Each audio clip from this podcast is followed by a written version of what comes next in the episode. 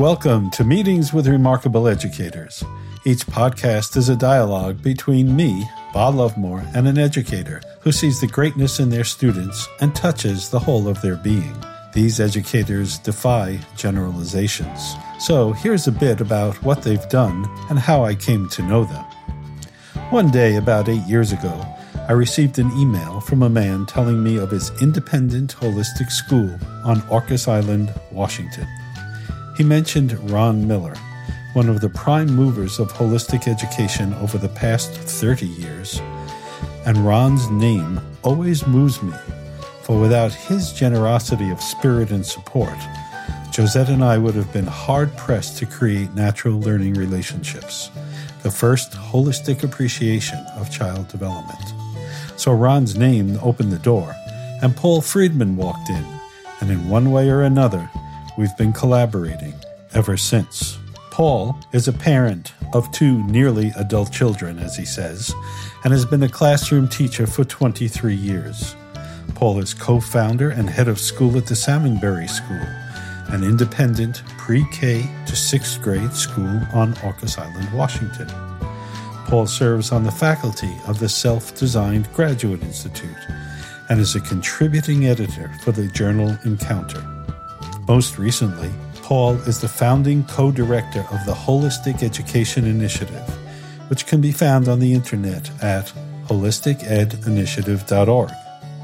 A passionate author, educator, activist, networker, and student, Paul focuses on bringing holistic educational theory into practice. Paul would love for you to contact him at dancingmonkey at rockisland.com. So, good morning. Good morning. So, I understand that it takes tremendous courage to start um, a small holistic school. And I'm just wondering where in you that courage comes from. Mm. Um, you know, reflecting back on the on the founding of the school, um, it was so uh, emergent, accidental. Um, it was not the you know grand vision of realizing my pedagogy or you know it, it was just very organic um, so it, it's interesting now to think back on on it as a courageous act and uh, you know so I'll have more thoughts about that. But the founding of the school seemed to happen very spontaneously and organically, mostly because we had some some children, you know, and they needed a place to play. And it was about just providing space for for the kids to play, to express themselves, to do some art, to to have a safe place. Well, the courage really comes from um, stepping away from cultural and societal expectations mm-hmm, mm-hmm. and to say, okay, education is going to be for the younger kids play based and that sort of thing. Yeah. So that's really so what's the what's the insight that allows that? And as a former school director, I mean, parents all the time, when is my child going to read? Right. And those kinds of questions. Yes. And those emerged later for us, you know, not at the moment of founding, but, but as, as the school progressed. And definitely there were moments where you needed some courage. Um, I think, you know, for me, I had already taught public school for eight or nine years.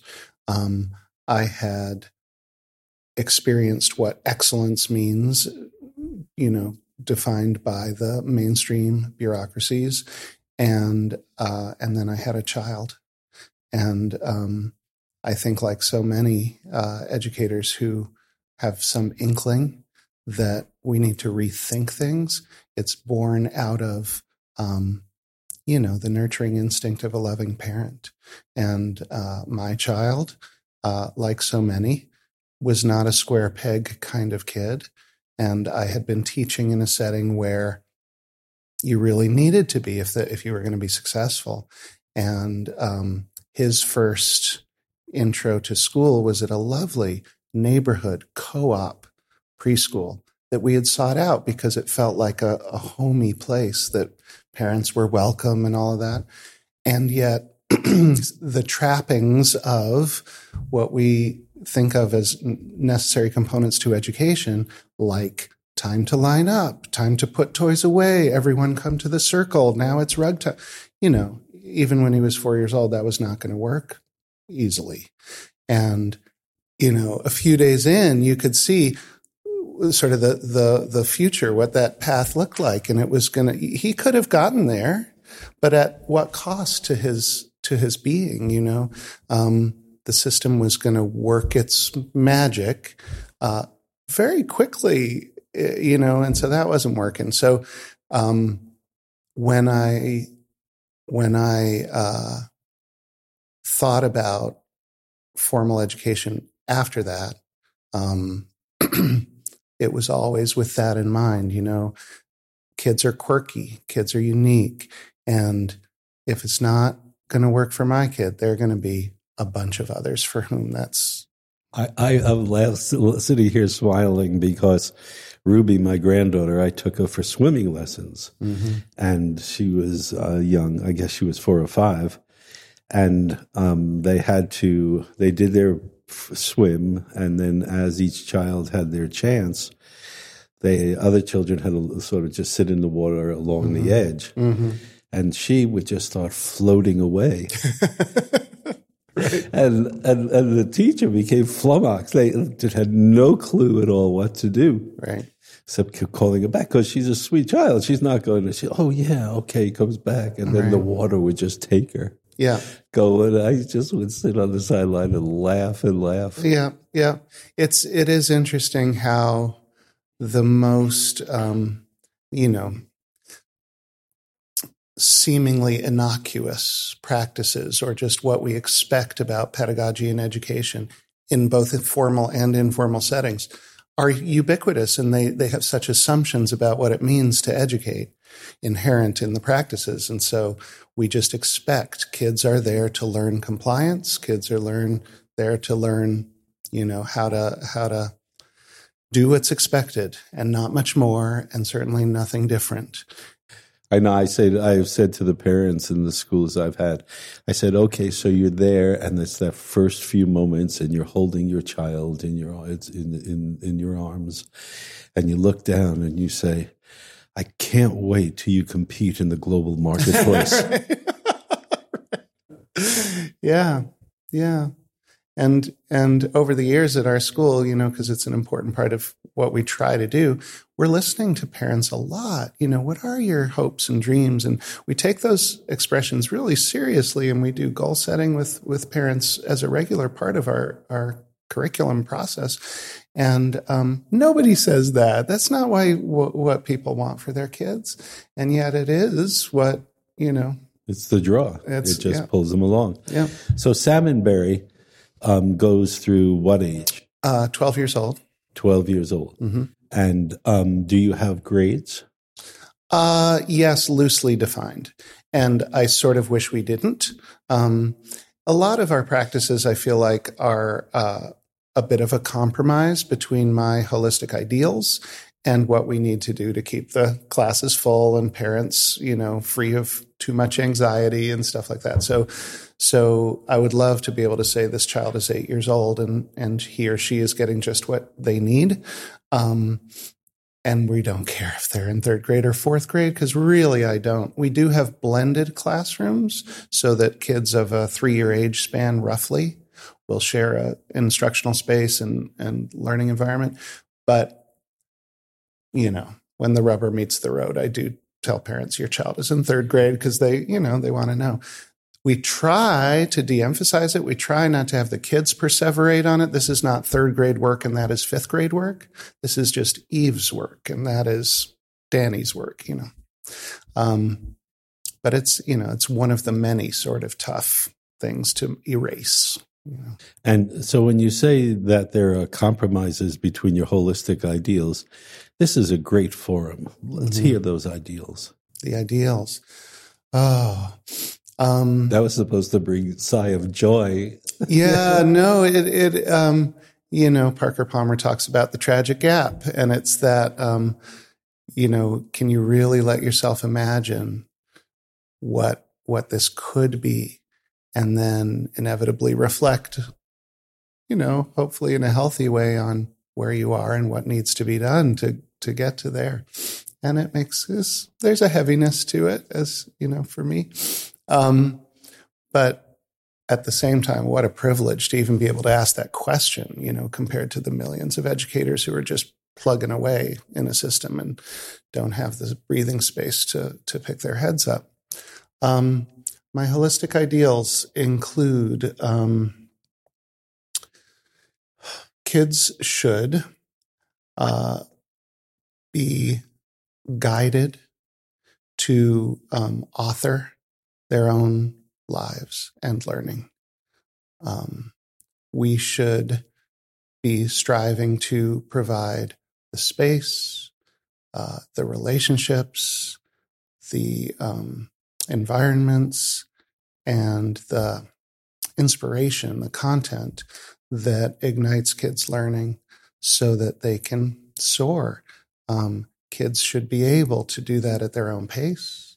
They should be able to follow their hearts in terms of um, passions and um, gosh, that should be fun. You know, there should be play and there should be laughter, and um, and I wish we could protect them from longer, at least from the um, you know forces of time and achievement and documentation and you know we're all natural learning beings and given the time and space and support to let kids learn what they want to learn when they want to learn with their friends and with with a guiding teacher. You know i do think there's role for the educator um, but it's a lot about you know again, Parker Palmer talks about this sheepdog metaphor, which I I'm not sure I fully like the imagery, but um, but he says, you know, as a as a teacher, you're sort of um, holding space for for the flock. That's where it breaks down for me, yeah. the sheep, you know. but um, but you know, you're protecting the space, you're keeping forces away, you're letting it evolve naturally, and it will, you know. When when you speak of inspiration, I wonder if you could be a little bit more specific. Sure. Because that also seems like a more um, um, uh, involved role for I, the educator. Yeah, I agree. This is where, um, for me, looking at other alternative pedagogies and schools, um, some of the more democratic or free school approaches which I respect and which work for certain learners, um, kind of breaks down. So I've just watched kids who, given um, a lot of space but not much inspiration, tend to spin a little bit. And you know, um, they had an issue at a at a free school I visited. I spoke with the head of school, and and they had kids who were playing violent video games fairly uh, addictively and and um, and were you know engaging in ways that weren't really stimulating their growth and development. And there was no model within the school to guide them out of that towards something that might be more challenging and stimulating and inspiring. I mean i think in my work with the kids uh, there's a need to inspire. I do think that the teach one of the teachers' um, opportunities is to model our own interest, passion, and engagement. And um, can you be specific and tell us yeah, how you do that? Sure. So, um, you know, again, there's no magic formula or right way, but for me, um, we were out in the woods the other day working with a uh, an ecologist and had the kids out at a state park. And um, and we got out uh, some cedar wood and some carving knives and we were starting to make shapes and you know he was teaching grasps and well woodworking is something i love and and and i put these tools in my hands. Now it was tempting to go grab um, a couple of kids near me and teach them how. But instead, I just engaged with my authentic and passionate interest in making my little form. And, um, and it sparks, you know, it sparks, uh, throws sparks, I guess, onto little flames um, that we're trying to ignite in kids. And man, that's you know they they got to see it in some cases, not always, but they got to see what's possible. No one's going to just few people will pick up a trumpet and just start blowing in it and have success. You know, they they have to see that wow that's a really cool way to express yourself i'm curious i'm interested in it you know see what they lean into but i think they need the models um, to spark that so that's Vygotsky stuff too, isn't it? The zone of proximal development. Yeah. That by yeah. doing around children, they learn much, much quicker. That by teaching them and leaving them on their own, right, and filling them with some facts. Here's Right. how you tie your shoes, rather than oh, let's tie our shoes together. Right. And I I think if in part we surround them with with you know sources of inspiration with cool things that are happening and, and interesting people who are engaged in those activities, um, then you see what the kids lean into. You know, um, and it, any given thing is not going to necessarily be the hook for everyone, but uh, but the engagement, the hook, is um, is a really important part. Once the learner, I think, feels that sense of engagement, it really doesn't matter. It doesn't matter what the specific thing is. You know, we're trying to bring the kids into that experience of, wow, learning is cool. It's fun. It's interesting. I didn't know that yesterday. And now I'm, do-. and what, what it means to, to practice and work at something and come to a higher level of skill or understanding and feel good about it, then that is the lifelong, you know, imprint that applies to anything they're going to do. It's teaching story time. Briefly, teaching stories invite us to see the world with a new perspective, often featuring a wise person, a wise fool, or a trickster animal. They can be humorous and often have many shades of meaning shining throughout the story. I have told teaching stories for the past 40 years, and I love them, and I have to tell you, each time I tell one, I learn much more myself. Today's story is called The Ferryman. The wise fool ran a ferry across a rather turbulent river. It was a cockle shell of a ferry, not very stable looking at all. One day, a teacher came down the path and needed the ferry. How do you think the weather is? Do you think this fair this this boat is going to make it? I don't know nothing about it, said the wise fool. Said the teacher. That's a double negative. Half your life has been wasted if you don't know your grammar. The wise fool said nothing. Together they climbed aboard the cockleshell and started out into the river. All of a sudden, a storm came up and the river became ever more turbulent. The wise fool turned to the teacher, said, Excuse me, have you learned how to swim? No, said the teacher. Well, then your whole life has been wasted because we're going over. Can you find meanings in this story about education? If so, send your insights to ba at luvmourconsulting.com. A three person panel will select the most relevant stories, and they will be read at the end of a subsequent podcast. Again, that's ba at l u v m o u r c o n s u l t i n g dot com. I look forward to your insights and to learning from you.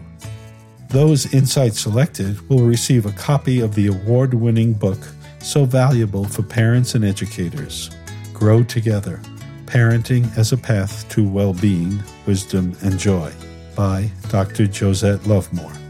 Yes, we have the same last name, and we are married, and we have been working together in holistic education for more than 30 years. But that's not the reason I offer this book. Check out her many accolades and the book reviews on our website, luvmourconsulting.com. So, Paul, I know you for many years now, and um, I know you've been influenced. And I, you're, you're the, to me, you're the person who most goes out, seeks other people's understandings, teachings, learnings, brings them back to your own school, and lets them influence you in your very sense of self. Thank you. Talk about some of those. The, the, well, first of all, why do you do that? and second of all, doesn't it get confusing at times because Yeah. the messages must contradict at times? Yeah, yeah. And third of all, what what's the effect? Right. Great question. Thank you. Um, it, yeah, for me, uh, both teaching and school leadership and my journey as a writer and, and the other organizations I've connected with has uh, hugely been about my own curiosity, intellectual curiosity. When I realized, like eight years into my teaching career, that there was such a thing as alternative pedagogy. Um, it was pretty shocking because I consider myself a, a fairly perspicacious spirit. Like I'm curious, and I, I had I known that Rudolf Steiner existed, I would have read his stuff, you know. And um, and the fact that my whole teacher education program, all the other teachers at the schools I was working at, had no sense that there was a landscape that we were in. You know, we were just it. That was the way you did things.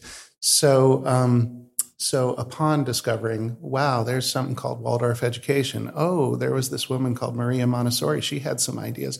And then so on. What that uh, revealed as I dug deeper was really kind of shocking, actually. Um, and started the, yeah, this journey of, of real self exploration. For me, it feels like the classroom in some ways is the lab. And i don't mean in the sense that the kids are the rats and we're experimenting with their you know but it it, it is the opportunity to realize all kinds of of creative visions and and see what what works for these kids for this particular group in this moment in this place. So um you mentioned earlier about you know the courage and um and yeah, to kind of, you know, deviate from what's expected in the mainstream. For us at the school, it came up a few years after founding where there began to be some very uh, legitimate concerns about what are we doing? What is the point? Where are we going with this? Will the kids ever have homework? Does it matter? How do we know they're at grade level? Does that matter? And the conversation among the school founders um, began to have that edge of like self doubt and uh, is this okay? Well, it's working for her, but my kid's a little behind, I think, and you know, so um, so that really initiated my own sense that somebody needs some sense of what we are doing, and and um, and I happily. um, went back to school and uh, actually i started reading first i started talking to people I was really curious to see. This is kind of mind blowing. Excuse me for a second, Yeah. but you and Marnie and Josette and several others, all in post accomplishment, we might say, said, "Wait, there's something more. I have," Yeah. to, and went back to school or engaged in other venues to bring forward their understanding. Yeah, That I uh, that is so impressive. thank you. Yeah, I mean, it was it was both prior to going back in to figure this thing out. There was a sense of comfort in knowing, wow, my career path is set. The goals and, and expectations are clear.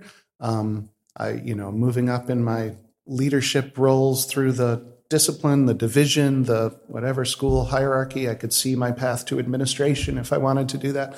And um, and then you know, for me, through my own kid, it just uh, reflecting like, what would that look like?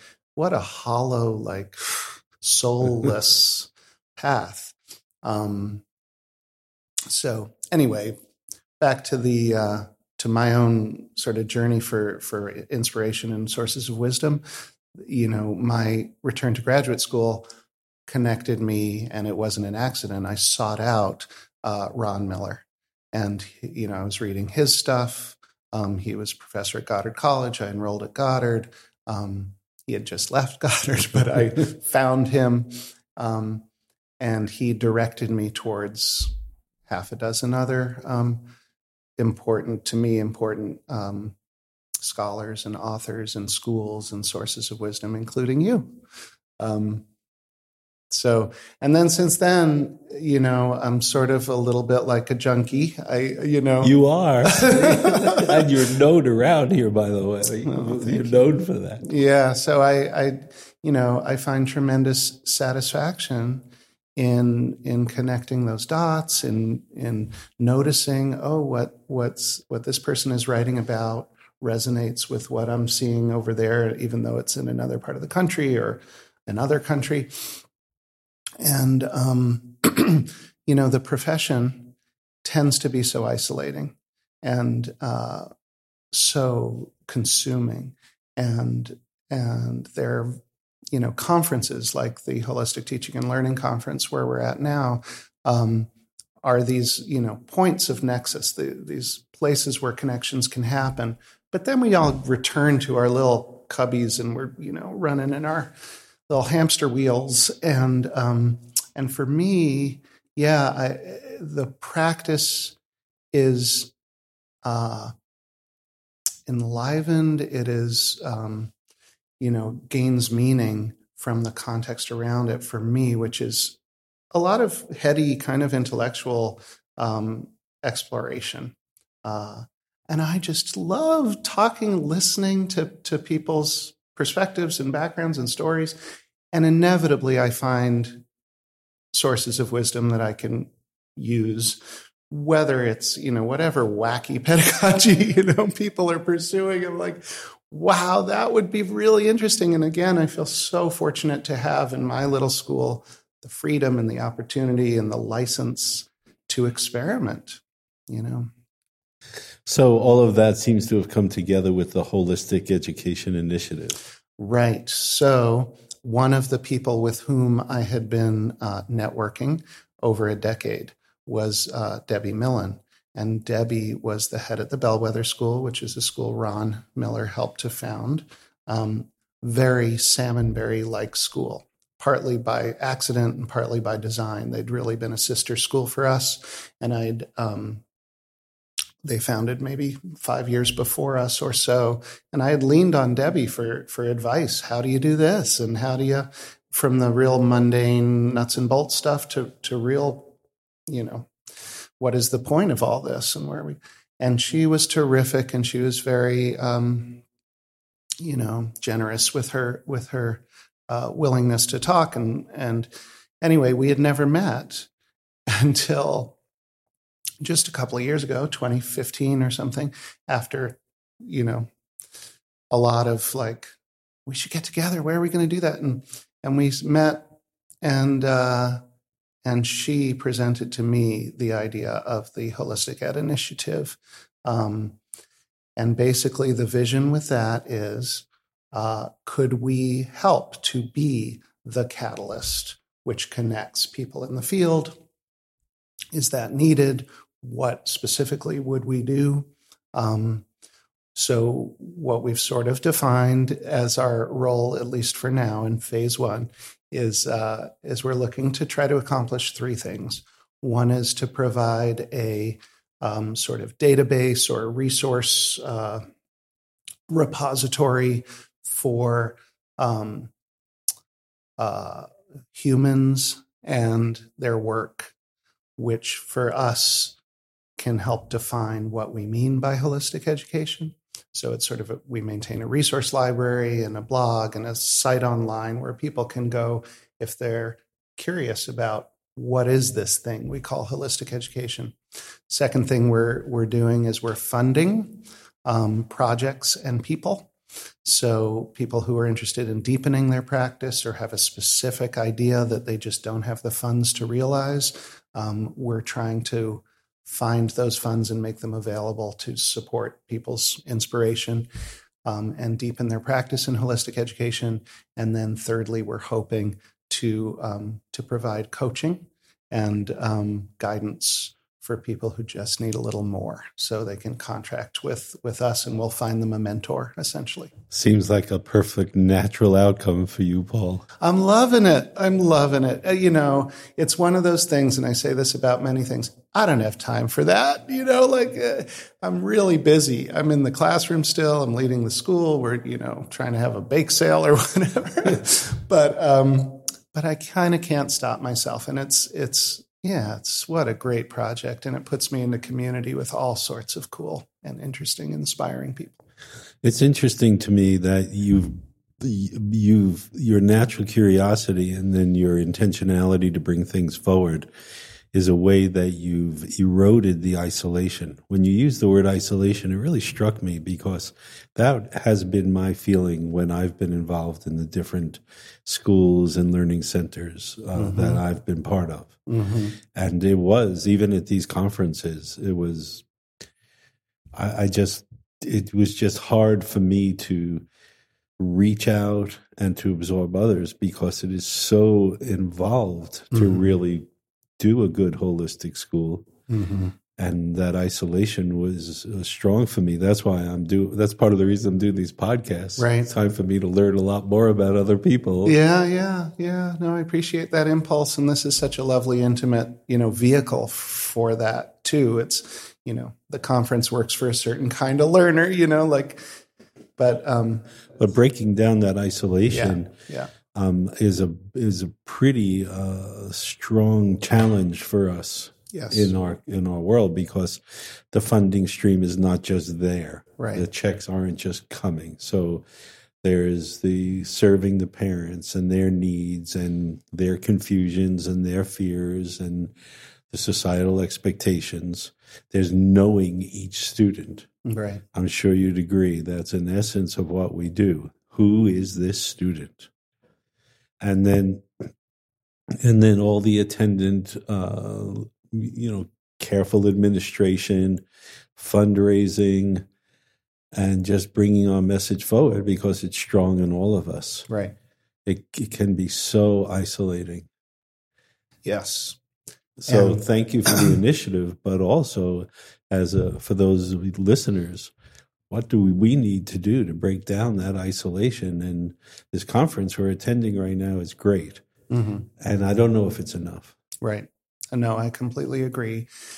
The, um, mm, yeah, I mean, another motivating factor for me in trying to, to, you know, serve in some small way that catalyst role was seeing in the holistic ed community, particularly, which I think has the greatest promise for building bridges. I mean, all the all the work is about connection, you know, how are, in what ways are we connected? And yet there's still sort of this territorialism and this, you know, tendency to uh, you find your couple of people or your couple of schools and that's your group and not necessarily reach out across um, chasms. Um, and and specifically when i you know as i was getting into my study in holistic education i saw the leading holistic ed journal fold. I saw people like ron miller who was uh, you know um, moderating panel discussions and and hosting conferences with the subtitle um, you know uh, networking the networks and really wanting to make those connections across pedagogies kind of give up and pull out and retire. And, um, and yeah, it's just needed, you know? So much patience. Mm-hmm. It's so much patience. And I've noticed that in myself. Mm-hmm. So much patience is required. But on the other hand, and at least for me, and I would like your take on this, it's not, um, it's not, it's a challenge, but it's not a problem because they're really it's really clear what has to be done mm-hmm. and that inner clarity rather than the external response to it mm-hmm. is to me anyway what keeps keeps it just alive and enthusiastic right and, right and there is i think a sense i have as well that there's um you know that self-organizing principle where as human consciousness is evolving these little isolated projects are bubbling up. And there's an inherent shared purpose. Whether we get together and hold each other's hands and say we're a team or not, it's happening. You know, it's happening across space and across um, other boundaries. Um, I just like to shine the light on those kinds of connections and have us notice. You know, it's not just you a crazy person doing a nutty thing in, in a remote location. It's actually part of a bigger evolution. So I like to ask people there's a lot of people who'll be hearing this who are think about education. Many people have seen the challenge, the uh, confusions in traditional education. And what message, what single message would you like to bring to those educators or parents who are on the edge and understand something more is possible? I think there is nothing more full of hope and potential than uh, the idea of our children's latent development. You know, our kids have the potential, every one of them, for unfolding into beautiful, fully uh, actualized beings.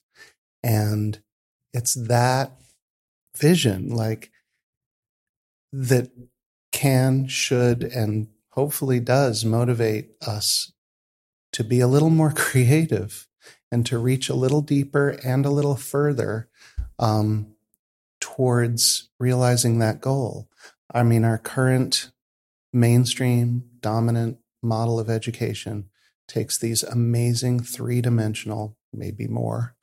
well, definitely more. oh my gosh, beings and and puts them on these one dimensional paths and you see you know dropout rates and addictions and all kinds of dysfunction and then later how how people behave and treat one another and what values are as adults and how much of that stems from from the formal education that that we're giving kids and it's just tragic you know it's tragic and yet every time a new child walks their first day into a kindergarten classroom, there's still that incredible, unlimited potential and hope. And so it's, you know, there's the potential for uh, us as adults and educators to have constant renewal. You know, I mean, I have new kids every year and sometimes several times a year. And every one of them is just like, oh, what a gift to me to have that what a privilege that opportunity to engage a kid who hasn't been engaged, you know, brings you to tears. Meetings with Remarkable Educators is a production of Luvmour Consulting 2 LLC. Copyright Ba and Josette Luvmour 2018. Our sound engineer, Dimitri Young. Our webmaster, Nathan Young. And our all important media maven, Cleo Young. All podcasts are transcribed with show notes and can be found at luvmourconsulting.com slash podcasts. Ba and Josette Luvmour would also like to thank Self Design Graduate Institute. We teach there, and at Self Design, we nurture each learner's ability to explore inner and outer worlds and discover his or her own deep understanding and vision go to the SDGI website and see for yourself. That's www.selfdesigninstitute.org. This is Ba Luvmour, reminding you that holistic relationships with children leads to joy and self-knowledge with the adults in their lives. With respect for you and for children everywhere. See you next time.